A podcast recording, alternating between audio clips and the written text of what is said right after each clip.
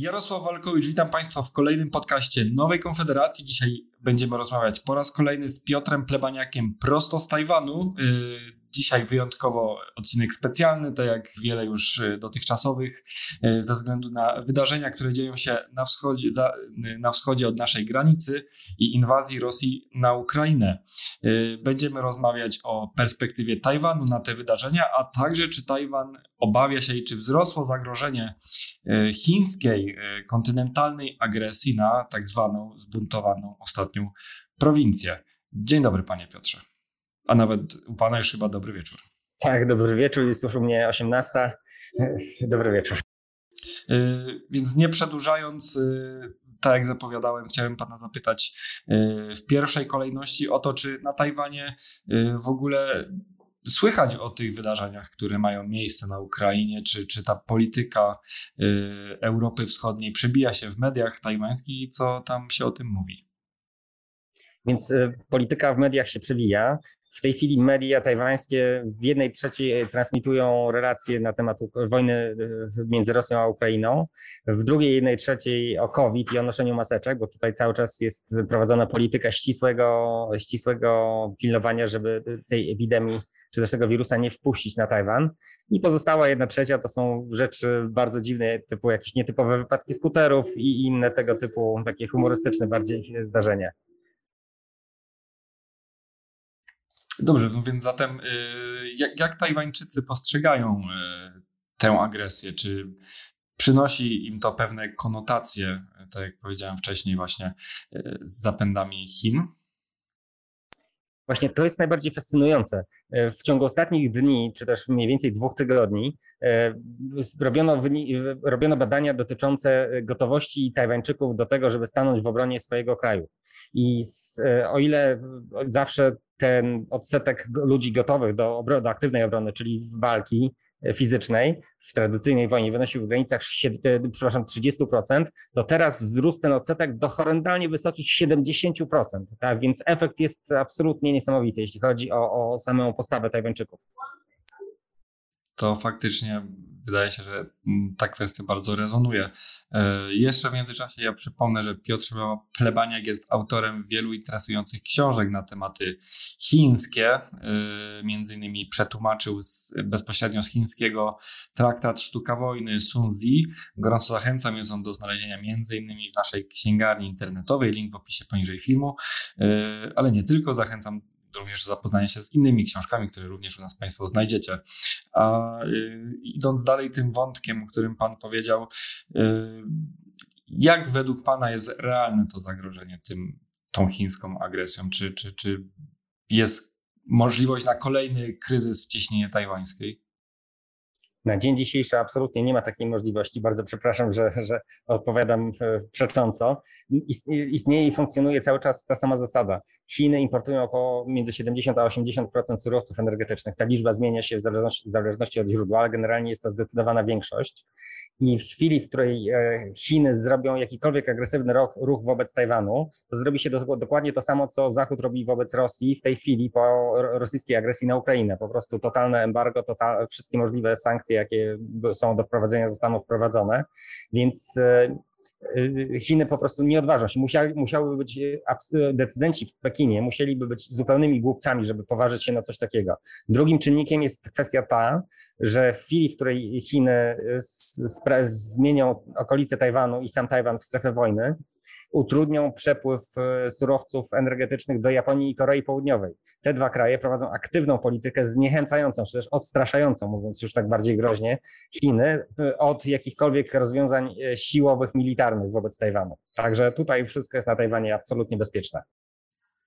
No tak, między innymi pojawił się wątek tuż po wybuchu, po rozpoczęciu inwazji na Ukrainę, że Japonia chciałaby, jakieś są głosy zamienienia ich jednej z najlepszych armii, nazywanej oficjalnie siłami yy, obrony, yy, na regularną armię mogącą również przeprowadzić ataki, co oczywiście ma związek z japońskim imperializmem z okresu II wojny światowej. E, no bo stoimy mimo wszystko u, u, u progu nowej geopolityki, nowego świata i ładu międzynarodowego i te wszystkie rzeczy są niezwykle istotne właśnie, jak to będzie się kształtować w przyszłości, dlatego też właśnie pytam e, Pana o te kwestie. Ja się bardzo cieszę, że w tym, że Pan odpowiada przecząco jednak e, jest, są jakieś pozytywy w tym, co się dzieje na świecie. E, więc może cofnijmy się troszkę w przeszłość i przybliżmy naszym widzom, dlaczego w ogóle Chiny e, komunistyczne, kontynentalne postrzegają Tajwan e, jako element swojego kraju. No, to jest inne państwo, no niby Chińczycy również, tak, e, no ale na, na chłopski rozum, że tak to określę, no, są też dwie Koree, były, było, były dwa państwa niemieckie i jeszcze można by tak parę, parę krajów wymienić.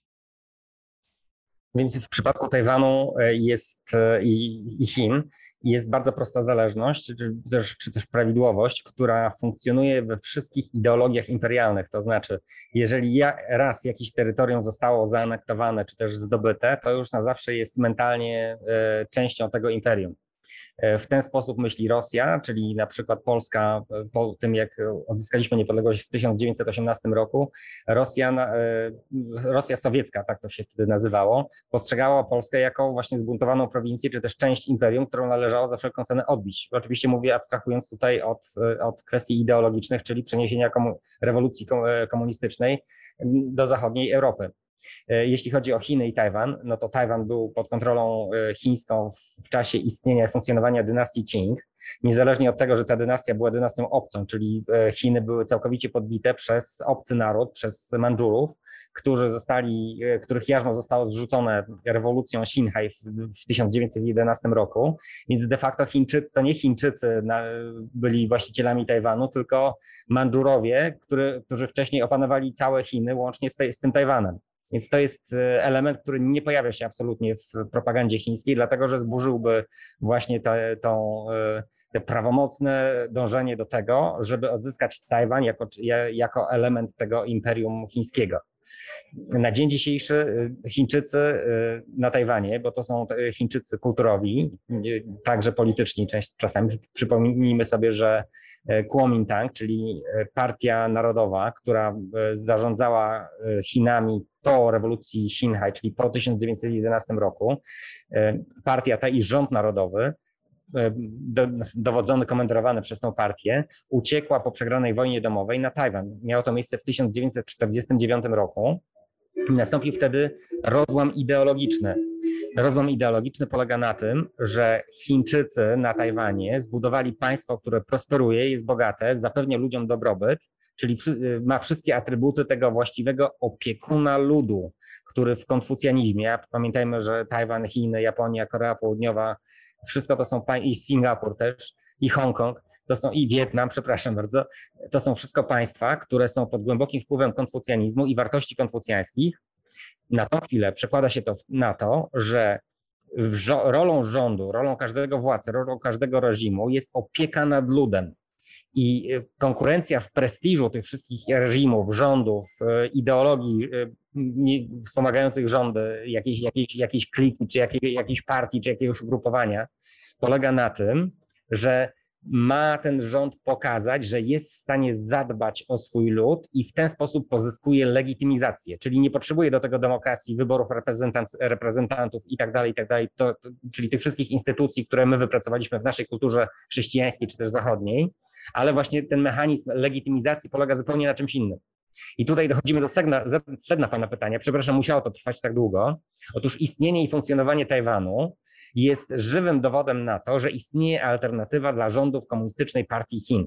I jest to, jest to fakt, który absolutnie bardzo, bardzo, bardzo przeszkadza e, decydentom komunistycznej partii Chin i zrobią wszystko, żeby, żeby, ten, żeby ta alternatywa zakończyła swoje istnienie. I to jest tak naprawdę jedyna przyczyna tego, że, że Chiny chcą ten Tajwan przywrócić do macierzy, nazwijmy to tak, powiedzmy to tak w cudzysłowie, natomiast y, nie mają szans, żeby tego dokonać z prostej przyczyny. Geopolityczny układ jest taki, że, że nie mają możliwości manewru. Bardzo się cieszę, że tak pan to przedstawia. Jest szansa, że mimo wszystko aż tak dużych zmian póki co w tej równowadze światowej jeszcze nie będzie.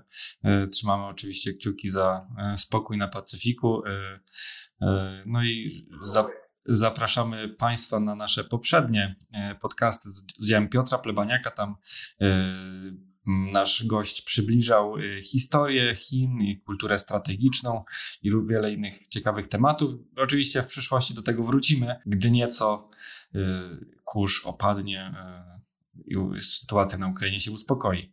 Tymczasem ja już się żegnam i do usłyszenia następnym razem.